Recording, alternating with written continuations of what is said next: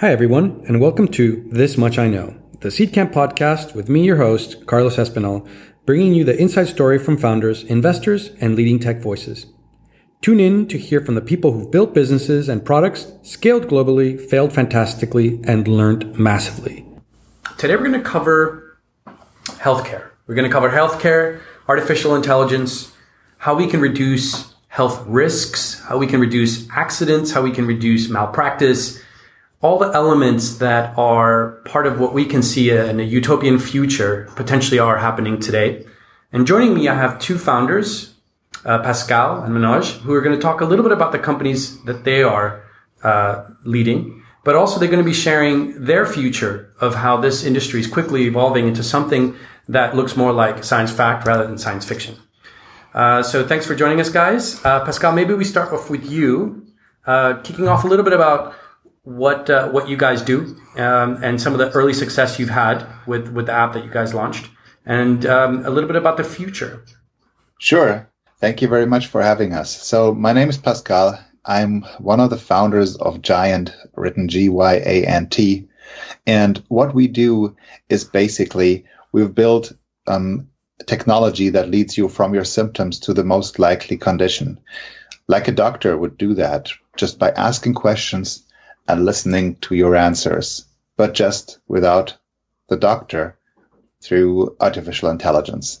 So I've put together a team of a couple of pretty cool guys that I've known for a while um, that have a similar background like I have in the consumer world of things. So my co-founder and I, we've been running a gaming company in Berlin for a couple of years and we founded an, e-commerce company, an e-commerce company. So we do come from the consumer side. And in the healthcare world, the consumer side is not as developed as we hoped that it would be. And so one of the biggest problems that we've seen is that when people get sick, when they wake up in the morning and they feel bad, they go to Google and they Google their symptoms. And as if you've if you've ever tried that, you know that the experiences are scary yet, um, and you know it's not leading you anywhere.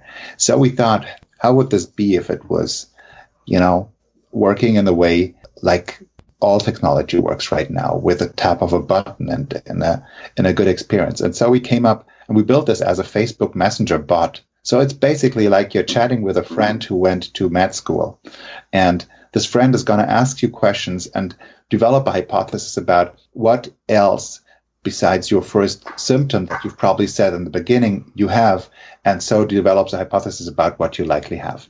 And so the first thing that we've done because you know this is the big problem medical diagnosis is a very very broad field so we wanted to start with a domain that is a little bit smaller. And so we started with a checker for the zika virus and we now have checked over 350,000 people in brazil for zika.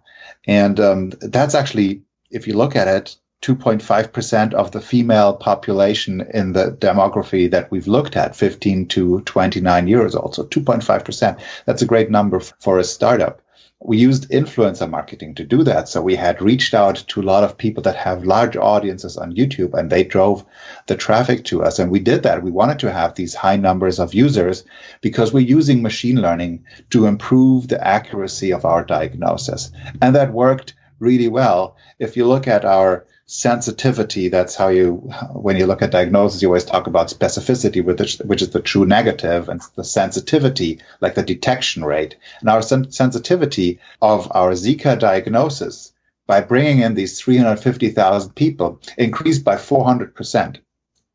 And we hadn't started at a very poor level. We had started at a level where we had got help from um, a lot of experts in the field, where we've read practically every research that was out there. Still, data plus machine learning got our sensitivity, our detection rate for Zika up by 400%. And now, interestingly, we have the world's second largest Zika data set at our hands. And uh, we have people from Stanford and, the, and other institutions working um, with us and for us to find out what else to do with the data that we've generated. So that is kind of what we've what we've done so far. Our next step is to launch a more broad symptom checker. Hopefully, that's happening uh, somewhere in the next two to three weeks. Excellent. Thanks for that, Manoj. Maybe you can walk us through a little bit of what you guys are doing. Thanks, Carlos. Uh, great to be here. Thanks for inviting me. Um, my name is Manoj Ramachandran. I'm a practicing orthopedic surgeon and I work in London, England. Our company is called uh, Viz, V-I-Z dot AI. and my two co-founders, are Chris Mansi and David Golan, um, we started off essentially bursting out of Stanford. Chris and I had a previous company together, medical education. We were exploring new ideas and we settled on uh, artificial intelligence for medical imaging. Uh, we met David, who is our CTO, and Chris is our current CEO. And we started building algorithms for various types of medical imaging from ultrasounds to CT scans to echocardiograms of the heart. And our sort of breakthrough was we came up with a, a minimum viable product for ultrasound imaging of the hip for a condition known as hip dislocation. And eventually that caught the attention of uh, Eric Schmidt, um, the chairman of Google, and he ended up with his VC firm, Innovation Endeavors, funding us and Seedcamp were really crucial in that um, funding round uh, when we raised our seed. And that allowed us to build our, our biz dev team, our tech team, and also regulatory team. So over, since sort of August last year, we've been working on various algorithms and the one we've settled on recently as the one we think will bring the most value in a hospital workflow is one for strokes. So uh, strokes are very common. I'm sure anyone listening to this podcast has either had a relative or a friend who uh, has suffered stroke at some point. It's a devastating condition. Uh, once the blood flow to your brain is blocked, you tend to lose millions of brain cells per minute. The quicker you can get to the right hospital and have the right treatment, faster that's diagnosed, the better. So we've come up with an algorithm that essentially picks up big strokes, the ones that are amenable to treatment, where you remove the, uh, the clot and allow blood flow to um, flow back into the brain. And that's usually done by an expert, like an interventional radiologist. That's an x-ray doctor who can insert various little catheters and stents up various mm-hmm. veins around your body and then clear clots. Uh, but to get to that right person in the right hospital in the right time is extremely difficult. So we're working with a bunch of centers in the US and then I'm exploring the UK and Europe to validate our algorithm and then to run prospective trials at the same time going through regulation, which I'm sure we'll be talking about later because that's obviously one of the biggest uh, hurdles in developing any medical technology, but it's vital to navigate that carefully.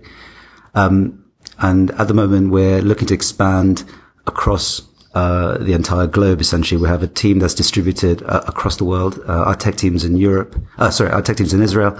Our management and sales team are in Silicon Valley, and there's a team based here in the UK and Europe, um, along with a, a minor presence in, in India and Asia. Um, so that's where we are. What we're trying to do, and our ultimate aim, is to get the diagnosis made for a patient with an acute problem in the right time, so that they can get the right treatment um, as quickly as possible, and that saves a long-term burden on the healthcare system, particularly uh, when we're facing an acute shortage of all types of skilled specialists, from primary care doctors all the way through to specialist surgeons and radiologists. Thanks, Manoj. Let's uh, go to the first question that I think everybody has as a patient, with a patient hat on, which is this all sounds good and, and fine, and I could see where it would really streamline my medical um, diagnosis and processing of, uh, of, uh, of an illness or condition. But the moment that you get it wrong is the moment that I want to talk to a human being or want to be dealt with in a way that is more traditional. Walk us through if, if, we assume that the future will include this. Maybe maybe maybe it doesn't. Maybe you guys have a view on whether the future will circumvent this because of, of sort of people needing to deal with people rather than machines dealing with people. But how is how are risks mitigated in the future of healthcare? So maybe I can start off. Um, I, I, think there's a really really important uh, topic. I think the important thing to realize is that to replace the human experience uh, where a medical professional who touches you, listens to you, has empathy, provides uh, not just a clinical diagnosis but care that's holistic is irreplaceable actually. And I'd say that I'll go as far as to say that uh, an algorithm or a robot or whatever form this uh, this artificial intelligence will look like uh, will never replace that that human experience. Having said that, we are at a, re- a really crucial nexus in, in healthcare in that there really aren't enough specialists, experts, people to deal with all the problems that the entire globe is facing. And this is not just in Western countries, but even more so acutely in, in developing countries. Um, and so we have to find a way of, of working with this technology. I think the hardest part isn't accepting that this technology will exist. I think patients, particularly uh, the new millennials who are so au fait and comfortable with technology, uh, are happy to interact with it. I think the harder piece is integrating it into clinical workflow so that it augments the practice of, of a healthcare physician or any healthcare professional. I think uh, there are lots of mundane tasks. I mean, I work in a hospital pretty much most days. Um, I'd say that 80 to 90% of tasks that I perform and all my colleagues perform are routine and mundane and can be automated. And what we would really like is to have these mundane tasks, particularly for very common diagnoses, for common symptoms, for common problems to be taken away from us so that we can concentrate on the patient more, so we can concentrate on the patient experience more, we can concentrate on treating, treatment more. Um, I think the future of healthcare, the way it's going, is that uh, specialists will become even more specialized. Uh, generalists become more specialized too, and all the common problems that we deal with, uh, from uh, writing medical notes to looking at routine X-rays to uh, prescribing routine medication, that will all be automated. It's already started. I think that change is inevitable. It's a question of how we manage it and how we introduce it to the patient so that it's acceptable to them. And I agree that there has to be a front of house and a back of house so that a patient who doesn't feel comfortable with their experience still has human contact when they need to. Mm. Well, any thoughts on that, Pascal? Yeah, uh, I think Manoj, you, you just uh, you just said it, you know, absolutely right. Right, there is a big capacity problem. We need to find these solutions, but so GYANT is coming from a is, is, probably on a little bit of a less critical topic. So the, most of the things that we're taking care of right now are those things. You know, when you go to a GP's office, you see that 50 people, 50% of the people in the waiting room have the same 20 conditions. And those aren't very, very bad things. Those are the flu or urinary tract infections. And we believe that if we can treat these high frequency cases through artificial intelligence, we're taking so much load off the system that, as Manoj said, people will be able to focus on the more critical things. And that's where the humans probably come in. Having said that, and I always compare like the AI and healthcare part to the AI and cars driving, autonomous driving problem, right? So it's it's hard to build a car that drives as good as you know Hamilton or Vettel or one of these great drivers, but it's very easy to build a car that drives better than my grandmother. And as humans make mistakes, the average driving quality, you know, is not as high as we probably would think. So, and I think this is where uh, where this comes to the to the medical problem as well. If you look at the world, it doesn't even mean if you're providing medical help, you're not even always competing with doctors. A lot of cases you're competing with health workers. Or, you know, if you go to Africa, probably you're, you're, um, competing with the, the oldest man in the village who just happens to have the broadest medical knowledge, but it's not anything that is somehow based on science. So just providing people with artificial intelligence, in some cases, you can't be as good as a Stanford doctor, but you can be better than the average pretty quickly. And also looking back at the dri- self-driving car thing, I think there will be a big mindset shift. So if today, um, for us, it seems very normal to just jump in a car with a random stranger and let him drive us from A to B, while I'm pretty sure that if I tell that to my daughter who was just born a couple years back and in 20 years, and I'll t- tell her about that, she would say, What? You jumped into a car with a random stranger? I would never do that. I would trust much more the AI of Tesla or the AI of uh, of Uber or the AI of Google. I would trust these guys, but I wouldn't trust, a, uh, you know, this guy that I've never met. Jump in the car with him. I mean, all these things that could have happened there, right? So I think there will be a significant mindset shift from oh humans are safe to oh humans have all these human problems. So, and, um, but if, if I put if I push on that for a second,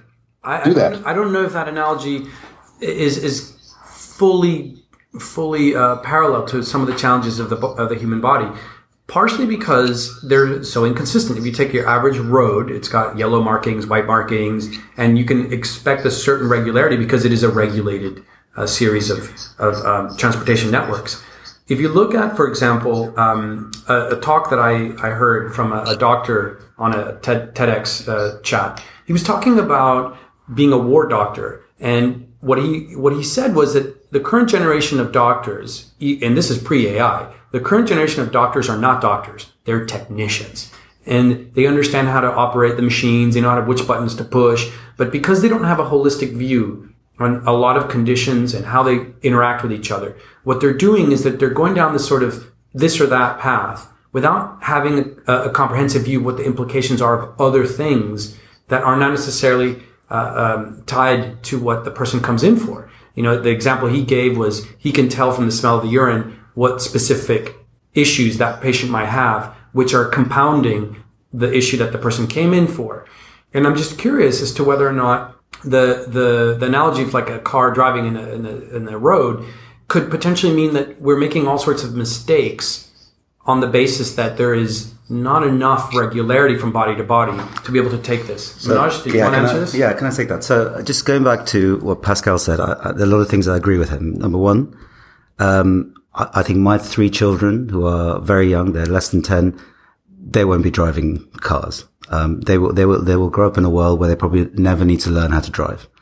Number, but in healthcare, it's a much longer process. I remember when we moved from x-rays that were printed out to digital radiographs, the lead time for acceptance in a, in a healthcare workflow is much longer than say most of the tech related industries. So yes, it takes longer because of regulation, because of acceptance, uh, because of uh, failure to change primarily amongst the medical profession, but eventually we'll get there. The second thing I'll say is that the algorithms and their accuracy, their reliability, their sensitivity, their specificity are completely related to how we train them. And that's the same with training uh, driverless car algorithms. And ultimately, the mistakes that humans make will be translated into what the algorithms can and can't do. So to say that the body is so complex that uh, from individual to individual, we're going to find it very difficult to train an algorithm. I think that's our limitation rather than the technology's limitation. Um, the oldest man in the village analogy is very interesting because the oldest men in healthcare villages, like big hospitals, are the experts who've been there for 30, 40 years, are about to retire. And what you want to do is capture their brain power and their thought processes and their logical algorithms that they've created in their healthcare experience and put that into an algorithm. Now, if I captured every single one of those 40 year old experts and put it into the algorithm, the algorithm would be much better than any junior doctor or even dozens or hundreds or thousands of junior doctors. So I think it's how we train the algorithm and how we teach it variability. And and this is what we do in research. You know, you would, we would never throw a drug into a patient unless we've tested it uh, on animals. Well, usually in a lab model, then on animals, then on a few humans as first in man, and then hundreds and thousands of humans before you say, well, this is a drug for widespread use. That's the same with algorithmic technology. You would have to validate it over and over again. You'd have to test it in every clinical setting. An algorithm that works on medical imaging in, in Harvard will be completely different to one that works in a village in Uganda. And that I variability, I think it's our limitation that we don't see the themes. Yeah. Um, and so if we can train algorithms to see the themes, and there will be algorithms that will smell urine and tell you that whether they're diabetic or not. There will be, or ketotic. There'll be algorithms that put information together and will be able to pick up tiny patterns that we won't be able to see. And that's already being shown in, yeah. in research in, with nodules in lung cancer and imaging with skin images for dermatologists. Yeah. Um, you know, there's been a few papers recently from Stanford just showing exactly that, that ultimately you, you train the system. Uh, the better you train it, the less mistakes it will make. So yeah. I think actually it's the counter argument, which is we shouldn't be relying on humans as much. We should be using, harnessing all the power and, and experience of hum, humanity to train these algorithms to help and support yeah. us. But the problems are how does that black box work? How does it think eventually? And we'll come to this, I'm sure. Yeah. Is, is the trust in that process once you've trained the algorithm? Yeah. Pascal, you want to add yeah. something? Yes, I mean, what we're seeing right now in the world of self driving cars, again, is a little bit along the lines what Manoj said. Um, you know, you see these cars that are driving around and they have a driver on the driver's seat and he's not touching the wheel, right? And um, what we also see in the clinical setting is doctors walking around with iPads, the iPad's not making decision, the, the decision, but learning about what the doctor actually does, right? And so these two things, they are uh, right now they're kind of in a symbiotic stage, and um, and and that sometimes can can get very scary. I mean, I live here in the Bay Area, and uh, there is this company called Otto, and they don't have self-driving cars; they have self-driving trucks, and it's really scary to see that guy there. You know, basically reading the newspaper while he's navigating a truck. But the, the truck is driving by itself, but you see the, the, the potential devastation that could come from having a self-driving drug, right? A truck. So but I think that what's what's going to happen, and that's also how GYANT is approaching this. We're not going up to to insurances or or uh, providers and tell them, "Hey, you know what? We can make the decision for you." What we say is, we can ask the right questions and present to your practitioner a transcript of all the questions, and so he will be very well informed and he can do what he would normally he would have to ask 15 questions to get to this depth of detail. But he will not do that because he will not, not have the time.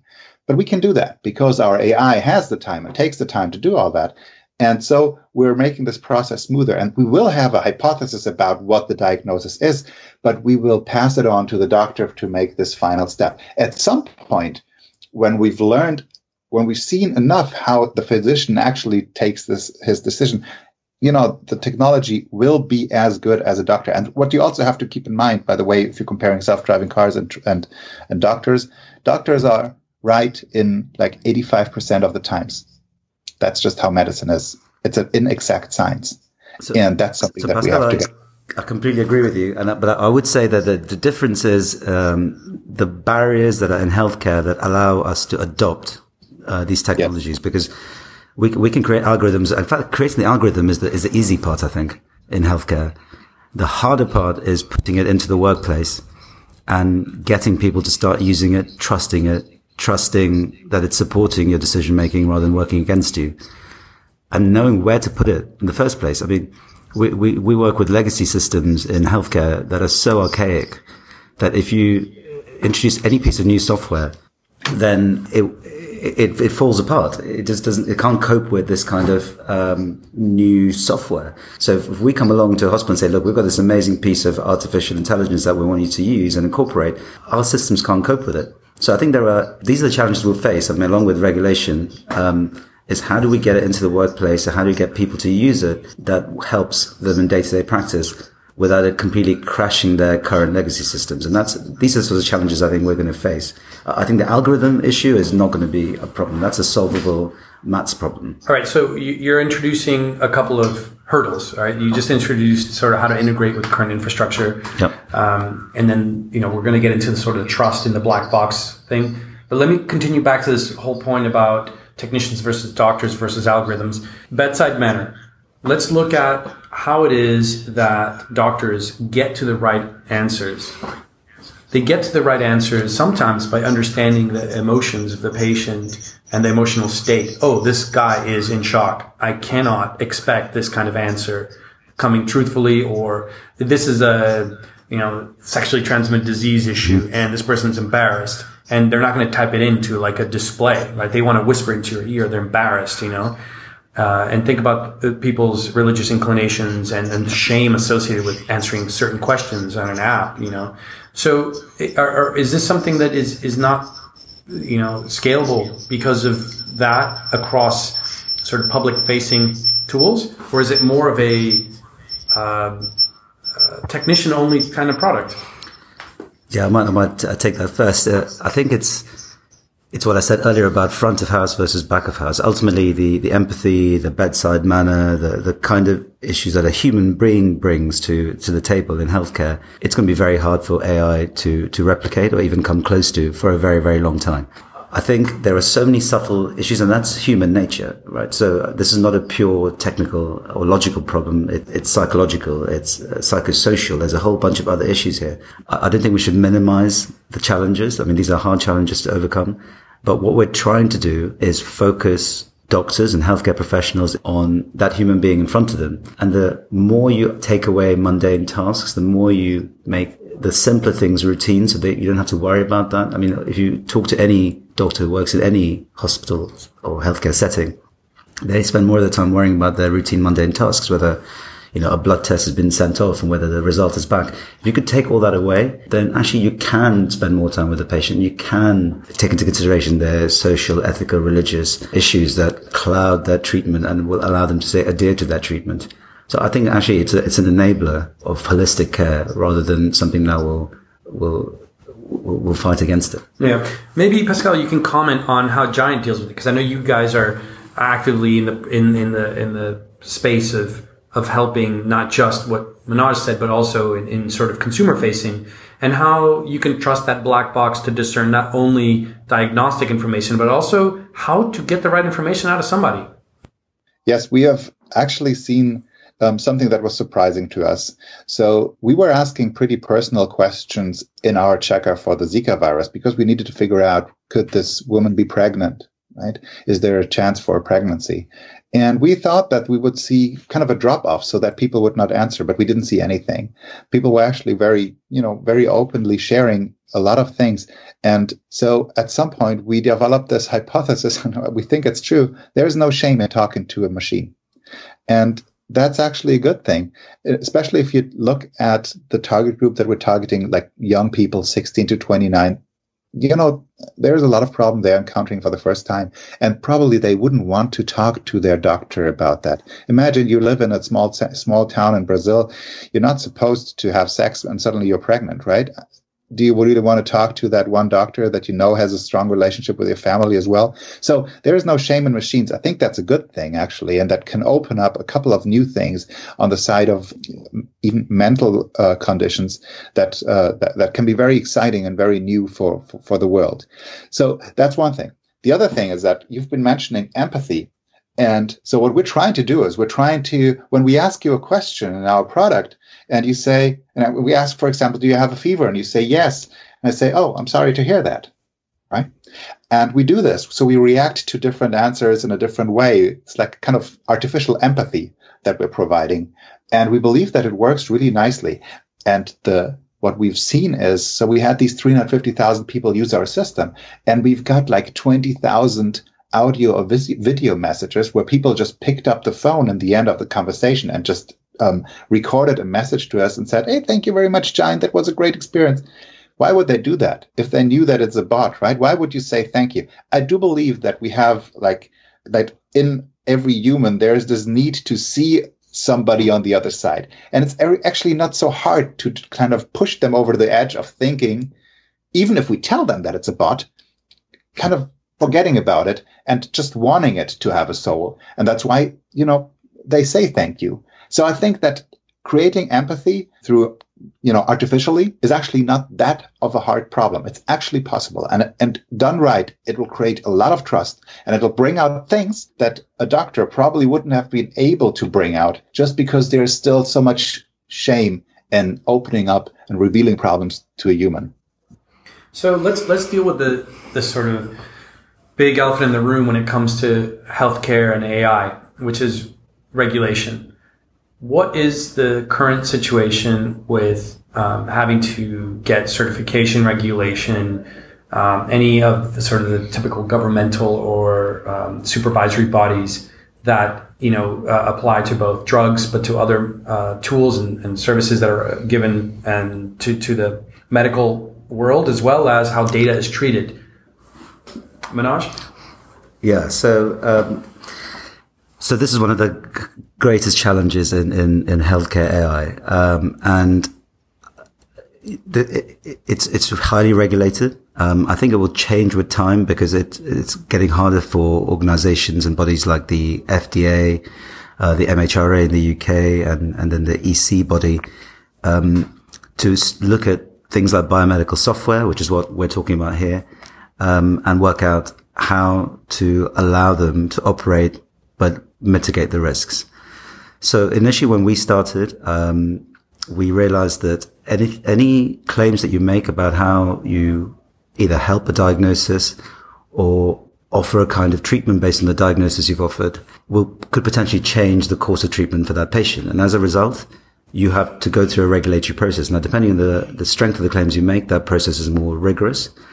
So our, at, at Viz, our strategy was to work with, uh, people. In fact, one of our uh, uh, consultants is the person who's written the textbook on biomedical software regulation is in, is ex FDA. Uh, and we've worked very closely with our regulatory group that we have within Viz to really plan how we um, validate the software, uh, what level of studies you have to do to show accuracy, sensitivity, specificity, and then what kind of prospective studies you have to do to show that it works in the clinical workplace. And these are hard challenges. It costs a lot of money. It takes a lot of time. The FDA, particularly in the US, is, is known, to, is notoriously known to be difficult. Um, which it should be because it's trying to protect patients. And particularly when you've got software that we've talked about the black box before, when you're putting, you're putting something in and you're getting an answer out. And as this gets more complicated, we don't really know what the inner workings are. Uh, it's a convolution neural net that just produces a result. And to go back and say, well, it decided to X because of Y, um, that gets increasingly difficult. So then it's all about real world clinical trials and real world validation in the same way that if I was going to put a hip replacement into a, uh, someone with arthritis of the hip, ultimately you don't know how it's going to behave till you put it into the hip. So you have to test in the real world and it starts with small trials and it goes out to large multi-center randomized trials. And that's, that's how it has to be. I think regulation is the elephant in the room, but my advice to anyone in this space, uh, particularly people who think of going into sort of healthcare AI startup is it's probably one of the first things you need to be thinking about. And whatever funding you raise, it doesn't account for the amount of money you need to spend and, and time you need to spend getting your regulatory documents and your regulatory pathway set up. I think from a patient side, uh, if I was a patient and someone was going to use a piece of software to make a decision on my treatment, um, whatever the treatment was, I'd have to be completely confident that it's doing what an absolute expert would have done. And that's what we need to have um, validation against, which is the ground truth, the absolute expert. Uh, it's it's only right. It, it, that's the hardest challenge in healthcare. No, I could totally see that. Pascal, I think I'd be really curious to hear how you guys manage that, considering that, again, you're very consumer facing. But secondly, what are the opportunities within what you're doing for countries where regulation is actually a little bit more fluid and or more importantly, in situations of critical times like uh, emergencies, uh, um, any kind of World Health Organization type uh, uh events, um, or any kind of um, virus spreading really quickly. What what are the things that you have available to you? Yes, that's a big question. On the regulatory side, just to to say that for GYANT, what we do, we, we hold ourselves to the highest standards, but we're basically a symptom checker and to the most part, we're regulated a little bit like a search engine. As I said before, we're not really, you know, at least not yet competing with doctors. We're probably more competing with uh, Google, just getting people to, to a likely condition. But what we've seen with, uh, with our Zika checker is to build tools that have a very high reach and that are able to stratify patients into different kind of risk clusters and um, give people personalized information. Like in the case of Zika, uh, we found out that a lot of people actually thought, because WHO called it such a big crisis, uh, that a lot of people thought Zika would be Ebola like, uh, you know, killing people by the thousands. And that's actually not true. Zika is a very mild disease. The only problem that it has is that it may cause, cause very, very bad consequences if you're pregnant, but only in that case. So giving personalized information to large numbers of people, having a good, eh, fast way of stratifying patients. I think that's a that's a that's that's a very big topic that will, um, especially in the topic of epidemiology, um, be be significantly driven through companies like us that come from the consumer side. And um, if you look at how this is regulated, it's not you know really regulated at all because what we're doing is kind of an educational approach to to medicine, um, and and that's also why I believe that a lot of what we'll see in the change in the in the healthcare space will be driven through consumer companies that just kind of go to the to the limitations of what you can do but just provide better education of patient empower patient to make the right decisions empower patient to own their data um, empower patients to to you know kind of take these steps that they can take without a doctor, right? And um, help themselves. And if you do that, a lot of that is actually outside of the healthcare regulations. If you're not a provider, you're not a payer, um, then in most of the countries here, it's pretty easy. And in our case, actually, if we now look at it, I said, like these 20 conditions that cause 50% of the people or that make 50% of the people sick that are in the waiting room of any given um, GP, most of the drugs that you can get for this in most of the countries of the world don't need any prescription right? If you're in India, most of the things that you that you want to get, you just go to the pharmacy, you have a chat with the pharmacist, and he'll give you whatever he thinks is, is the right thing to get. And if you go there and you're informed already, that's a great thing. A little bit more complicated in the US, in the UK, or in Germany, but a lot of, or what I want to say is that a lot of the change that we will see in the healthcare space is going to be driven by companies um, that come from the consumer side of things that are less regulated and that just empower the patient to do more on their own. But uh, sorry, Pascal, I was just going to uh, interject and say that I, I, completely agree with you. But I think again, the analogy to a driverless car is a, is a very good one because the first time a, a car careers out of control and kills a few pedestrians or makes a decision for example, it's about to plow into uh, a five-year-old child and it makes a decision to avoid that child and and say kill a 70 year old elderly gentleman. And so it's making a, a decision based on some rules it's learned in its, in its neural net.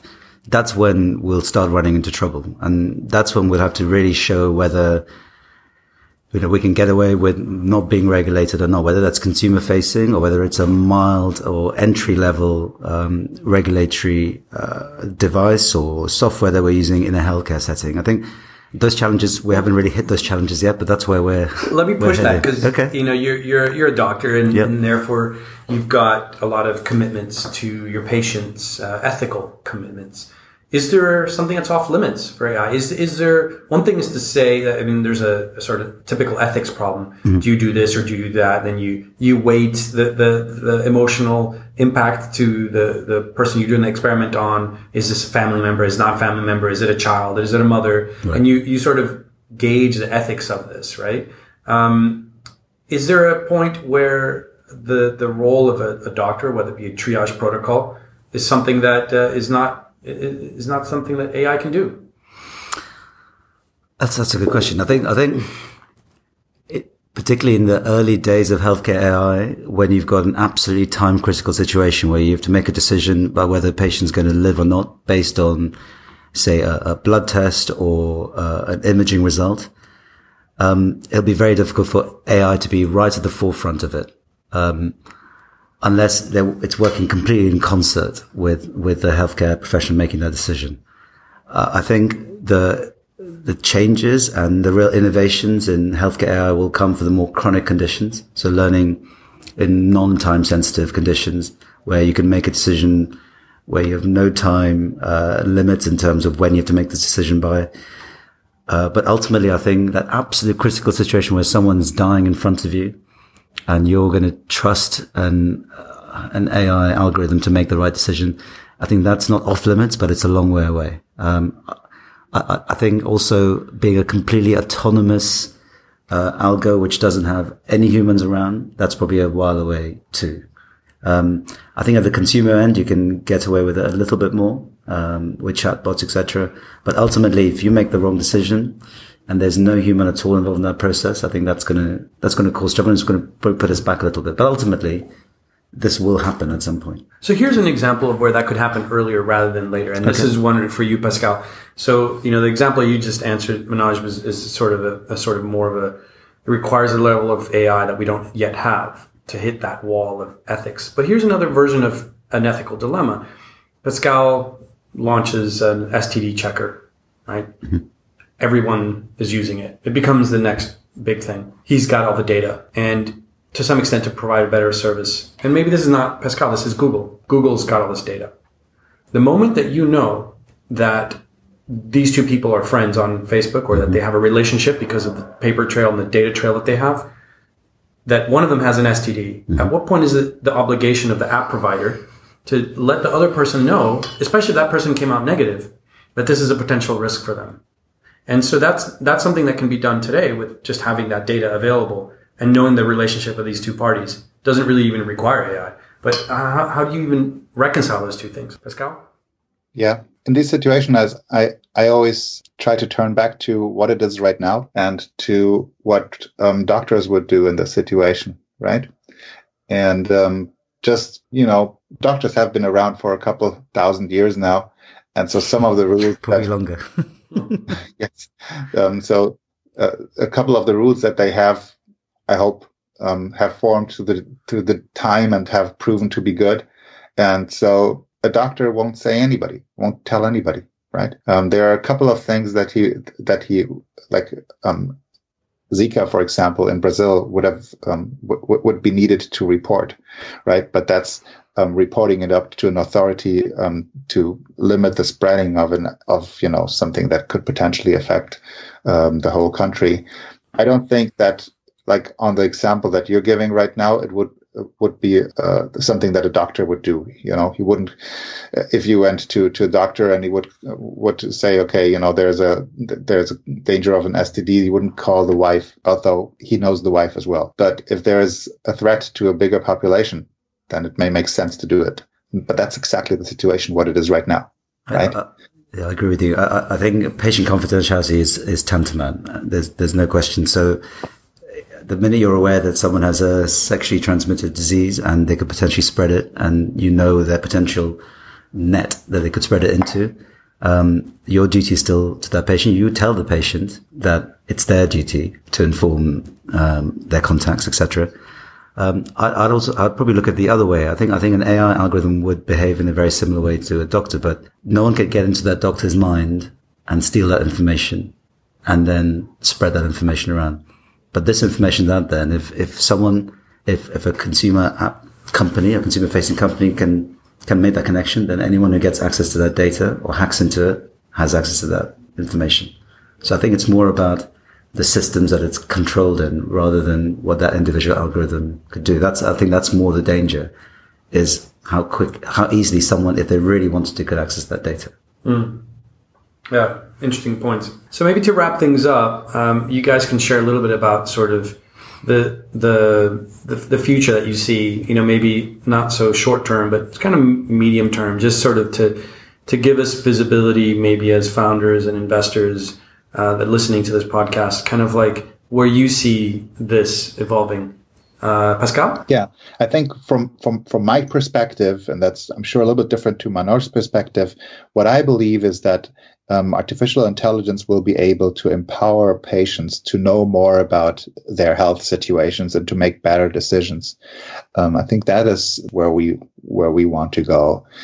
Like the situation, you know, if today you had if you had that one guy who happens to be to be married to a doctor, he will always naturally know more about his own health than somebody who is not and who can only see the doctor or does only see the doctor three times a year if you just follow the, the common statistics.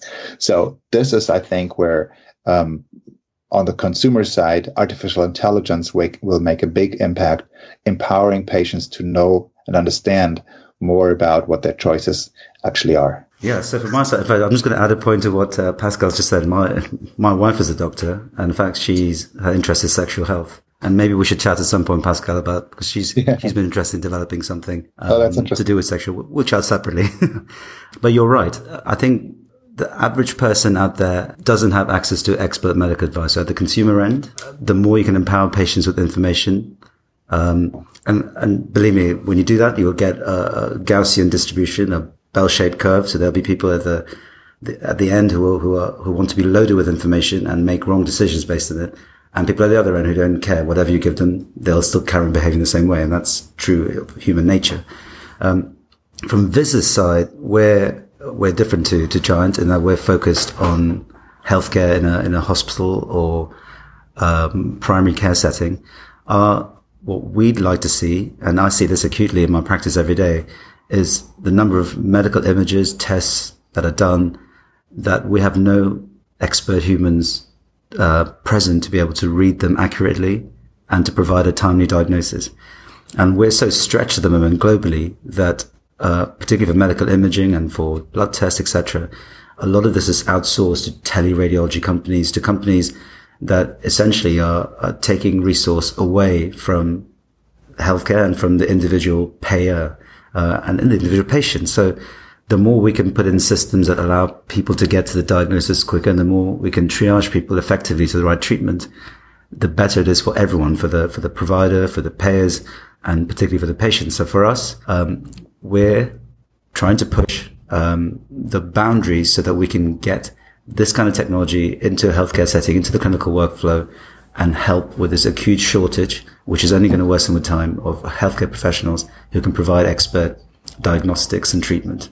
That's that's our aim, and I think uh, we're not unique in that. But I think from us, uh, our point of view, we've got a we've got a very strong clinical background. Uh, my other co-founder, I forgot to say, Chris Mansi, is a neurosurgeon, so he's really attuned to stroke, as it were. Um, that's what we're aiming to do with with this. Excellent. Thanks for joining us, guys. Hopefully, uh, you guys got a lot out of this, and uh, we will be putting uh, the contact information for for Pascal and Manoj on the episode notes, so check those out. And until next time. Bye. Uh, thanks very much. Thank you. Bye.